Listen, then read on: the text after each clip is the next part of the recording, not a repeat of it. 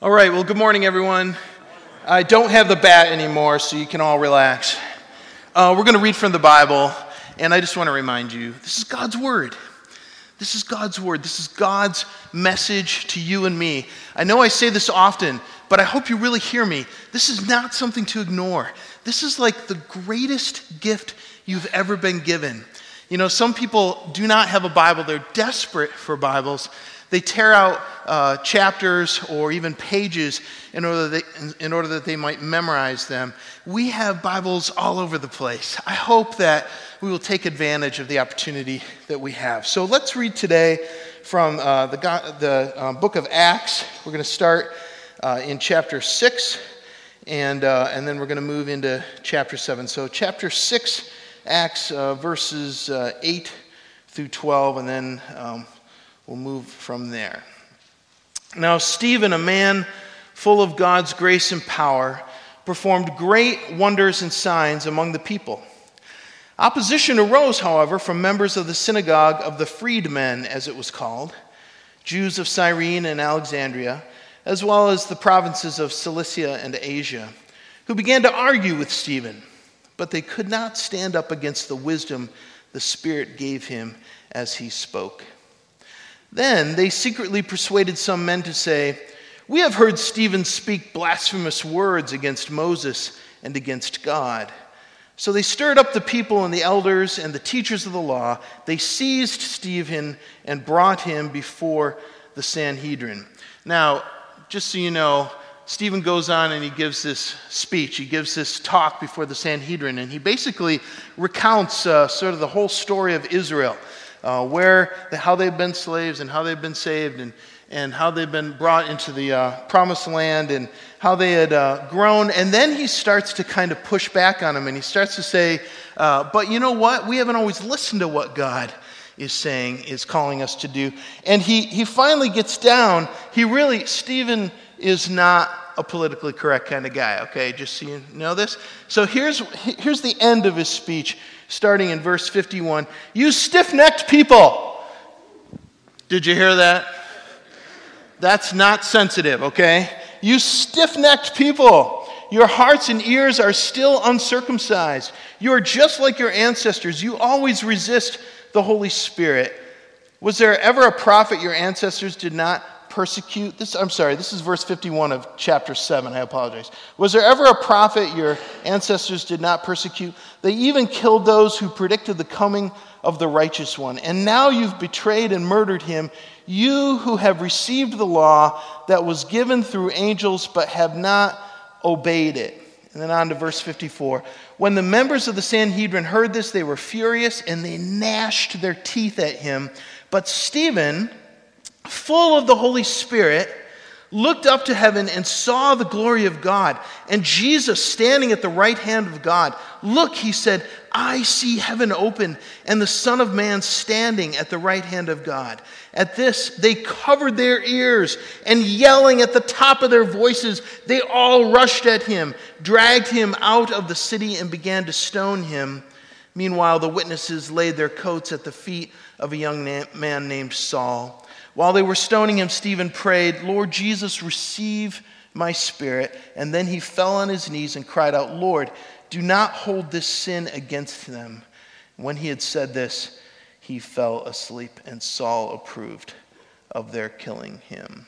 Friends, it's rough, but this is the word of the Lord for us today.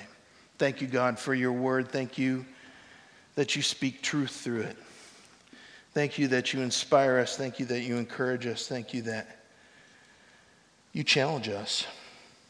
We read a passage like today a faithful person who is persecuted. We ask, wow, what was your plan, God? Lord, we're just grateful for your word, and we pray that as we look at it and study it and think about what you're calling us to do, to be all in, that we will have open hearts and that we will be thankful, ready, desirous of following you. We ask it in Jesus' name. Amen. Well, we are well into our sermon series uh, this fall, All In. And we've been uh, talking about how God has a plan for your life, for my life. His plan for our lives is that we all be all in for Him. God's plan for us is that we be 100% followers, that we be people who are like, yes, I'm, this is me. I'm here. I'm going to do it. I'm going to follow Christ. And that you really truly become a fully devoted follower of Jesus Christ, not on your own power. Some of you have tried that. I've certainly tried that many times on my own power. It's not possible, but I'm in the power of the Holy Spirit coming into you and indwelling you. You can begin to become all in for Jesus. And uh, we've been asking um, are we consumers of religion or are we followers, disciples of Jesus. It's uh, tempting to become a consumer of religion. It's far more powerful when we begin following Jesus, welcoming him into our life experience of freedom that he offers, following him in the hope and the grace that comes from a real relationship with God. Think about that. This is the only place in the world which offers a real relationship with God, the church. The church. And the church is all over the world, praise the Lord. And this is the place where you can receive a real relationship with the living God, the God of the universe. That's powerful. So, are we merely consumers of religion? Are we just here for what's in it for us? Or are we folks who are saying, No, I, I really want to follow. I really want to be a disciple. I really want to be all in. I'm not just here for me, I'm here for you, Lord. And so we've been fleshing that out. We've been talking about how people who are all in are witnesses to the world about how great Jesus is. People who are all in talk about it. They invite their friends. They say, This is serious. This is like what my life is about. They're not ashamed of that. And then we also talked about how people who are all in join together constantly in prayer. People who are all in talk to the God that they have a relationship with. They spend time, they put time aside to say, I really want to be with the Lord. I want to listen to God. I also want to talk and pour out my life to Him. We talked about how people who are all in practice intentional giving to God. They recognize that everything that they have and own and are belongs to God. It came from God, it belongs to God. And so, therefore, they basically say, It all belongs to you, Lord. So, to remind myself of that, I give a percentage of it back to you. I'm intentional about giving some back to you. It reminds me who's really the owner, who's really in charge. Well, today we're going to look at another aspect of that. But just before we do, I want to actually uh, invite up here a friend of mine. We're going to hear a testimony um, from Suzanne Block. Suzanne Block, Pastor Suzanne, is uh, our new district superintendent on the Cornerstone District. So let's give her a hand. Yes? yeah. And I just want you to know I'm really sucking up now because Pastor Suzanne is my boss. Okay? But no, that's, I mean, she is my boss. But, but, but I can say honestly, she's genuinely my friend. She uh, followed uh, Pastor Kristen and I at Christ UMC in Olean, and um, uh, so we have experienced uh, leading the same church, mm-hmm. um, and uh, that bonds us. But here before you is a spirit filled, Jesus loving, Bible believing evangelical Christian, okay? I'm just going to say that, all right? All right? So, have at it. Have at it. Yes. I'm worried about the bat if I go over yeah, five minutes. I'll go down and be near the bat so okay. you won't be. Yeah. Good morning. Good morning. The Lord be with you. And also with you. Yes. I'm going to begin by saying, first slide, please. There are my boys. People want to know where my boys always are. I'm a fur mom. The one in the back is Matzah Moses, named after my grandpa, who was Jewish. The one in front is Noodles Elliott. I call Matzah my Old Testament boy, Noodles my New Testament boy. It's just the way it is. I did not come to faith as a child. I was not brought up in the church. And I had a friend when I worked at Veterans Hospital, where I worked for 20 years taking care of the veterans and learned a whole lot about life, she kept inviting me to church. And I kept saying, no, I will never go to church. I will never drive on throughways. And I will never work 12 midnight to 8 a.m. Erase all that because all of that happened. I don't know how many times she invited me to church. I finally said, If I go, will you stop it? Yes. And that began my journey of faith at the age of 38. I came to know Jesus Christ in an Assemblies of God church where they had an altar call every week. And the night that I decided to give my life to Christ, there was no altar call. so I said, hmm. I found one of the pastors, took me down to this odd room, and this woman said, You will now speak in tongues. And I said, I don't think so. And then she said, You begin by going E, E, E, E, E. And I said, Uh uh. And my journey began. Go to the next slide. And so before I gave my heart to Christ, now this is a 30 minute sermon I'm doing in five minutes. Just wait. Sometimes the shorter, the better. When we talk about when we talk about our priorities in life, as we want to become these faithful followers of Jesus Christ, we have a bunch of these. Now, this, may, this is not all inclusive, but we love to learn. We go to work. We have friends and health and our own needs and family needs, pleasure, community. Anything not on that slide? I know, faith isn't on that slide because that was not a part of my life. And so I went to hear Billy Graham at Pilot Field. I don't know what it's called today. And Billy Graham said, Go to a church closest to you in your neighborhood. And I did. I had a choice of five two UCCs, a Roman Catholic, a United Methodist, and a Free Methodist. And the only reason I went to the United Methodist Church was because they were serving fish fries.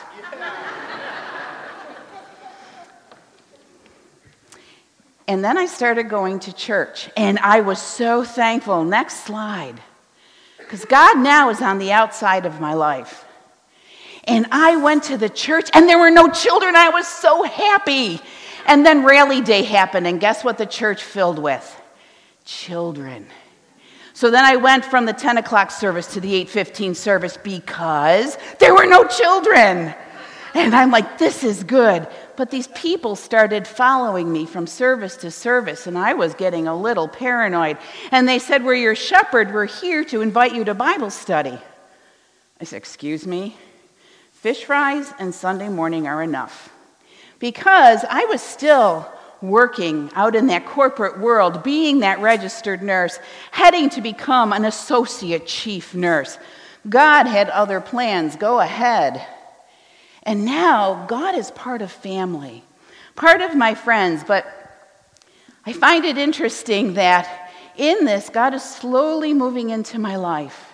Then I started hearing sermons on how you need to commit your life to Jesus Christ. Excuse me? If I commit my life to Jesus Christ, having been in the world, knowing that being in the world is doing the best you can, climbing over anybody that keeps you away from that next step up, that next raise, not caring who I'm knocking off the ladder, why would I want to commit to Jesus? Because that'll change everything. And my dad told me if you do that, you will have no more big cars, you'll have no more friends, you'll have no more money. So why would I commit to Jesus Christ? I'm doing what the corporate world asks. Next slide. Ah, God is now a part of a slice of pie. And I decided that if this was going to happen, I needed to go to seminary. And the pastor who, the man who was my pastor told me, don't quit your day job. Words of wisdom. And I said, okay, if if God opens the door so that I can work midnights as a nursing supervisor at the VA hospital, meaning 12 midnight to 8 a.m., then I can go to seminary. Okay, God, it's up to you. Two weeks before seminary started, the door opened. Went to my pastor and said, Well, I'm heading to seminary. I've got the part time nursing supervisor position. And I thought, okay, I can do this. And then after many years, last slide, God is in the center of my life. Did all my friends stay from my other life when I was a nurse? No. They left. Or maybe I was the one who changed. Hmm. Did I continue to have a car? Oh, yes. There, yeah, yeah, you can still have a car. Do I continue to climb the corporate ladder? No, but I say yes to where God wants me to be. So each morning in my life, let me see, oh, each morning in my life, I start by taking the boys on their walk. And then we come back, they eat breakfast, and I pray and I read scripture. I wouldn't change a thing about how Jesus has led me from the moment that I became a twinkling light in God's eye to this moment right here at this time. I am a faithful follower of Jesus Christ. I remain centered in Scripture, and no matter what happens, our Scripture tells us be strong and courageous. Stand firm in God's Word. And Jesus tells us, I will be with you always, always, even to the end of the age. Has it always been easy? No. But this is, this life as a faithful follower of Jesus Christ, fully in, fully committed, is where the good stuff is. Amen. Amen. Close enough? Awesome. All right, a person who chose to go all in, that's huge. And uh, significant life change. Um, praise the Lord. What a great testimony. Well, we're, we're talking about all in. All in changes your life. And all in is powerful in many ways. It's also challenging because today we're talking about people who are all in are willing to sacrifice on behalf of God, doing whatever God calls them to do. People who are all in are willing to sacrifice in order to follow Jesus. Now, we read this passage that you heard from um, Acts chapter 6 and 7 this morning about Stephen. And we learn at the very beginning that he's a man full of God's grace and power, performing great wonders and signs among the people. That sounds pretty good, right? A man of great uh, of God's full of God's grace and power performing great wonders and signs among the people who could be against this guy. Who could be against him? Well, maybe somebody who's jealous. Uh, maybe somebody who uh, thinks that he has the wrong theology. He's wrong about his beliefs. Folks who believed, I think, uh, in many ways, that by lifting up Jesus, he was uh, taking people away from where they should have been focused. We don't know exactly why, but these folks become enemies of, uh, of Stephen. They decide to uh, um, basically uh, create a false story about him. They get these people to come together and say, Stephen is this guy who uh, uh, speaks badly about Moses and about God. And they haul him in front of the Sanhedrin, which is the ruling religious council uh, of the time. They basically pull him in front of the Sanhedrin and say, You better tell your story. And so, as I told you before, he tells that story, kind of recounts all of what happens uh, to the um, Jewish people. And then he ends up by saying, And you folks are the folks who basically killed Jesus. I mean, he comes right out with it. He says, You know, here's the Son of God, and you put him on a cross and killed him. And so they drag him outside and they stone him to death. That's what they did. They dragged him outside and stoned him to death. He ended up sacrificing his life and you might want to ask, how is the death of this godly man in any way helpful?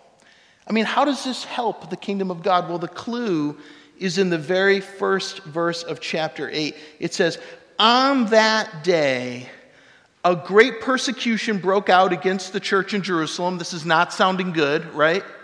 A great persecution broke out against the whole church in Jerusalem, and all except the apostles were scattered throughout Judea and Samaria. That means on that very day, the church started to spread out. See, before then, they had been focused in Jerusalem. It was more safe in Jerusalem, it was more comfortable in Jerusalem. The temple was in Jerusalem. They were still kind of banding together and saying, We got to be together. And God essentially puts them in a position, a very uncomfortable position, a very sacrificial position, especially for Stephen, in which they are thrust out into the world. And you know what? Not that the stoning of Stephen was part of God's plan, but he used an, an evil event to propel the church out into the rest of the world. Praise the Lord, because we're not all in Jerusalem right now. And over the last 2,000 years, as people have sacrificially, sometimes even given their lives, but certainly given in powerful ways, uh, all sorts of different things their time, their money, their resources, that, that as people have shared, as, as people have sacrificed, it has changed the world. The, the, the church has spread across the world. And we have been changed because we have experienced the power of the Holy Spirit because somebody came to us. Somebody was here, right here where we live, and said, This is the most important thing in the world. This is God. This is God living in you. This is powerful. You don't want anything else more than you want this. Really, even if you don't know that, really, it's true. This is the most important thing. And so God uses this challenging, awful event especially awful for Stephen, to propel and move the church out from Jerusalem into Judea, into Samaria, and it keeps going and going and going across the whole world. Here's what I want you to see from Stephen how his life, his faithful response, has been remembered for 2,000 years. We're still remembering his sacrifice today. He witnesses to the lordship of Jesus. He says, Look, I see heaven open and the Son of Man standing at the right hand of God. The Son of Man was Jesus' nickname for himself. Stephen is saying, Jesus is, is God. Jesus is right there at the most honored place. He witnesses to the reality of who Jesus is. He knew what his promised hope was. It says, while they were stoning him, Stephen prayed, Lord Jesus, receive my spirit. See, he had a powerful hope for eternity. He knew that what was in this world was not the end, that it is the fullness of the next world that is worth living for, even as we are powerfully transformed in this world, that it's the next that is the fullness of the promise for all of us. He knew what was his promised hope was. And, and, and then finally, he forgave the very people who were killing him. It says, Then he fell on his knees and cried out, Lord, do not hold this sin against them. That should sound familiar to you. Jesus' words from the cross Father, forgive them, for they don't know what they're doing.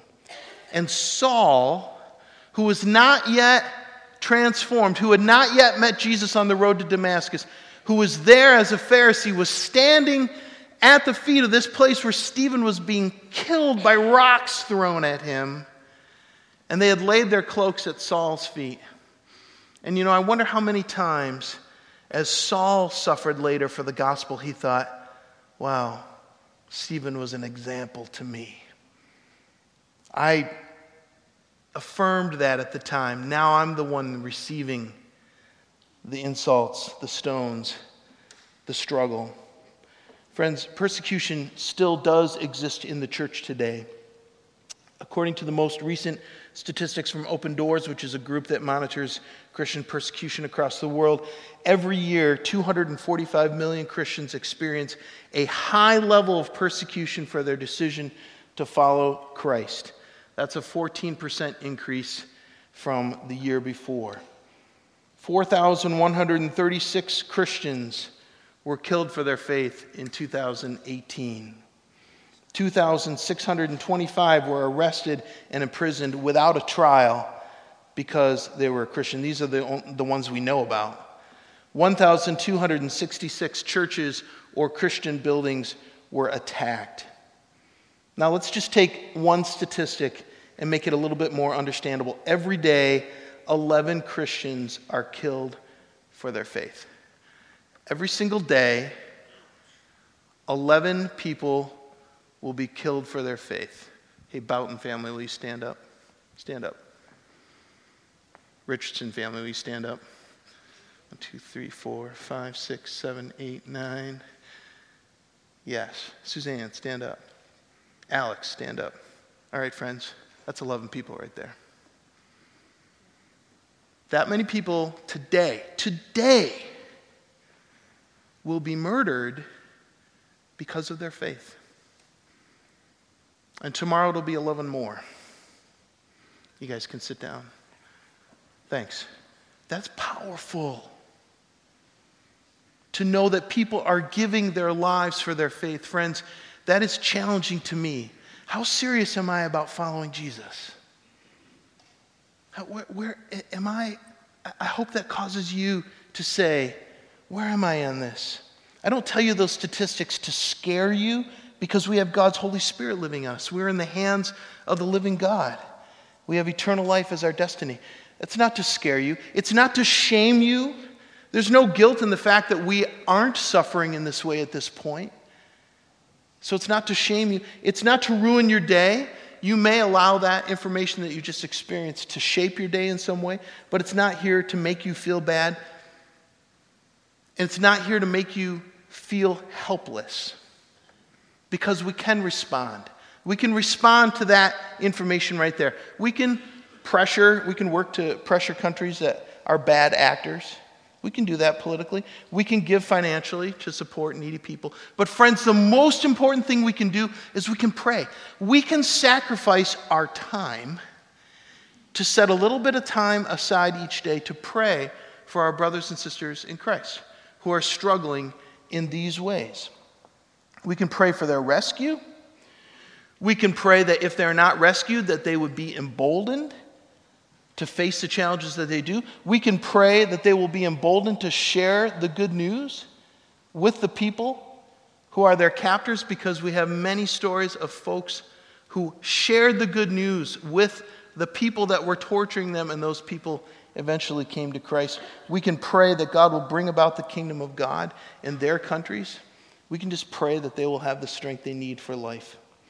And remember, that they pray for us because so often we get reports from folks who are persecuted across the world saying, We pray for you because we have to be serious about our faith. It could cost us our life. You don't have to be serious. You could just kind of blow it off one more day, you know? You could kind of set it aside one more time, say, Yeah, I know that's important, but you know, the Bills are playing. They are. I can't wait. Squish the fish. But, but, I can also pray. I can also, I can also say, uh, I'm going to I'm going to begin to take this more seriously. I'm not going to set it aside. I'm not going to set my relationship with God into a, a subservient place. I'm going to put it in its prioritized, greatest, most important place. They pray for us because we're tempted to set it aside. Those who are all in are willing to sacrifice whatever they sense God is asking them to sacrifice because they recognize that the gravity and depth and reality of the situation calls us as Christians to be all in. We're all part of the great gospel story. The story of broken people who are made whole. The story of messed up people who receive freedom. That's our story, and we have the joy of sharing that story with others. You heard Suzanne share it with you today about her life. And so I just, I just want to end with this question. I just want to ask you this question What are you sacrificing for God? What of your own desires are you setting aside in order to be obedient to the call of God in your life? And you know, friends, if your answer is, well, God hasn't really called me to do that, um, I would say, hey, read your Bible. It's got a lot of good news and it's got a lot of challenging news in there as well.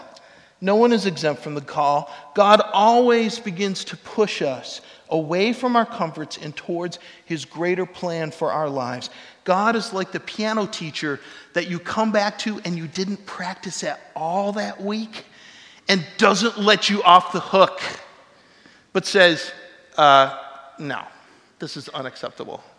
God is like the coach who says, Take another lap and another and do another sprint. Why? Because I want you to be stronger so that when we play in the game, you'll be ready and we can win.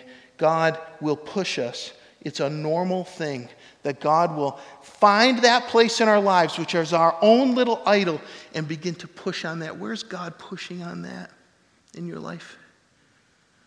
What is He pushing on? What is He saying? Would you sacrifice even that for me? It's a powerful thing to learn to sacrifice for God. It's empowering, it's life giving, it's deeply joyful. People describe it as wow, it's like I came alive. My experience is that every time God pushes me to sacrifice and I don't do it, I, ugh, I just feel like. And when I do do it, I'm like, this is the best. I'm so into this. Following God is so amazing. Friends, we want to live the second way, not the first. So, what is your sacrifice? What is costing you right now is there anything? Is it the same thing as it was five or ten years ago? Might God be calling you to a deeper sense of sacrifice?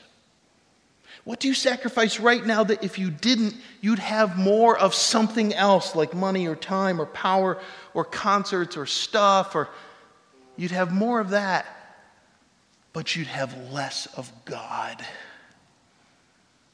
What is that in your life that you're tempted to think is more important than having the fullness of God? Do you really want to settle for it? Let's pray. God, you are so great to us. And we know that you call us to sacrifice. Some of us know what it is right now.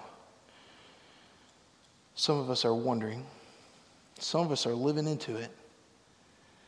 God, I pray for anybody who's wondering that you will reveal it to them. And I pray that for anyone who knows what it is, oh God, help us all. Help us to want to do it,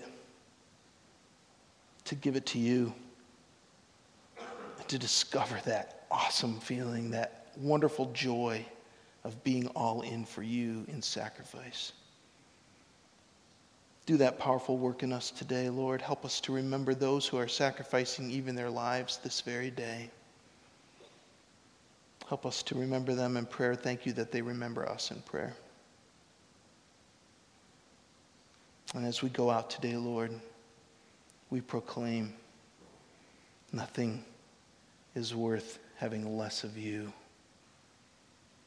nothing. We pray it all in Jesus' name. Amen.